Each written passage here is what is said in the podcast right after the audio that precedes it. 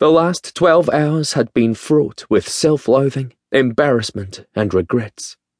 I had no idea what had come over me to make me act so rashly. Phone sex with someone from my hometown. How bloody stupid and dangerous was that to my secret? And I was petrified to find out what Elliot thought it meant for our relationship. Did he consider it a green light to continue to a more sexual level? Were we more than friends now? Was he thinking we could have a closeted romance in the isolated country?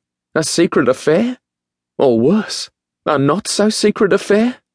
Did he think I would openly declare our relationship, whatever it may be, to the wide world? And most importantly, what did I want? A friend? A lover? A fuck buddy? My dreams were filled with miniature angels who looked horrifyingly like people from my life and all urged me to do different things. There was the angel of my dad, dressed all in white with a set of pale wings, his face twisting as he told me that I was disgusting and perverted, and that I should stay away from any type of sexual relationship near my home in case I was found out.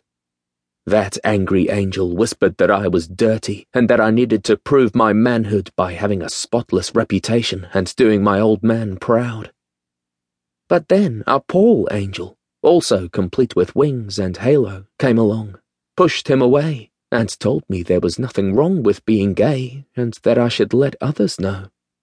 This angel whispered of loving and cherishing another person, of not being alone, of walking true to my path. Then an angel in a tight white outfit, who looked a lot like the twink, Dom, came prancing over and reminded me about my no fishing rule. He waggled his butt in my direction and told me that my rules had worked fine for three years. Why change them? He was shut down and thrust aside by an Elliot angel. This angel looked at me with sadness and told me that the worst thing I could ever be in life was lonely and alone. Surprisingly, he was joined by both Neil and Middy.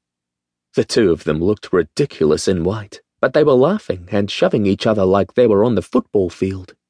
In my dream, I looked at them both and asked what would happen if everyone found out I was gay. The Neil angel laughed out loud and sneered. What, you? A butt fucker? You'll never work again.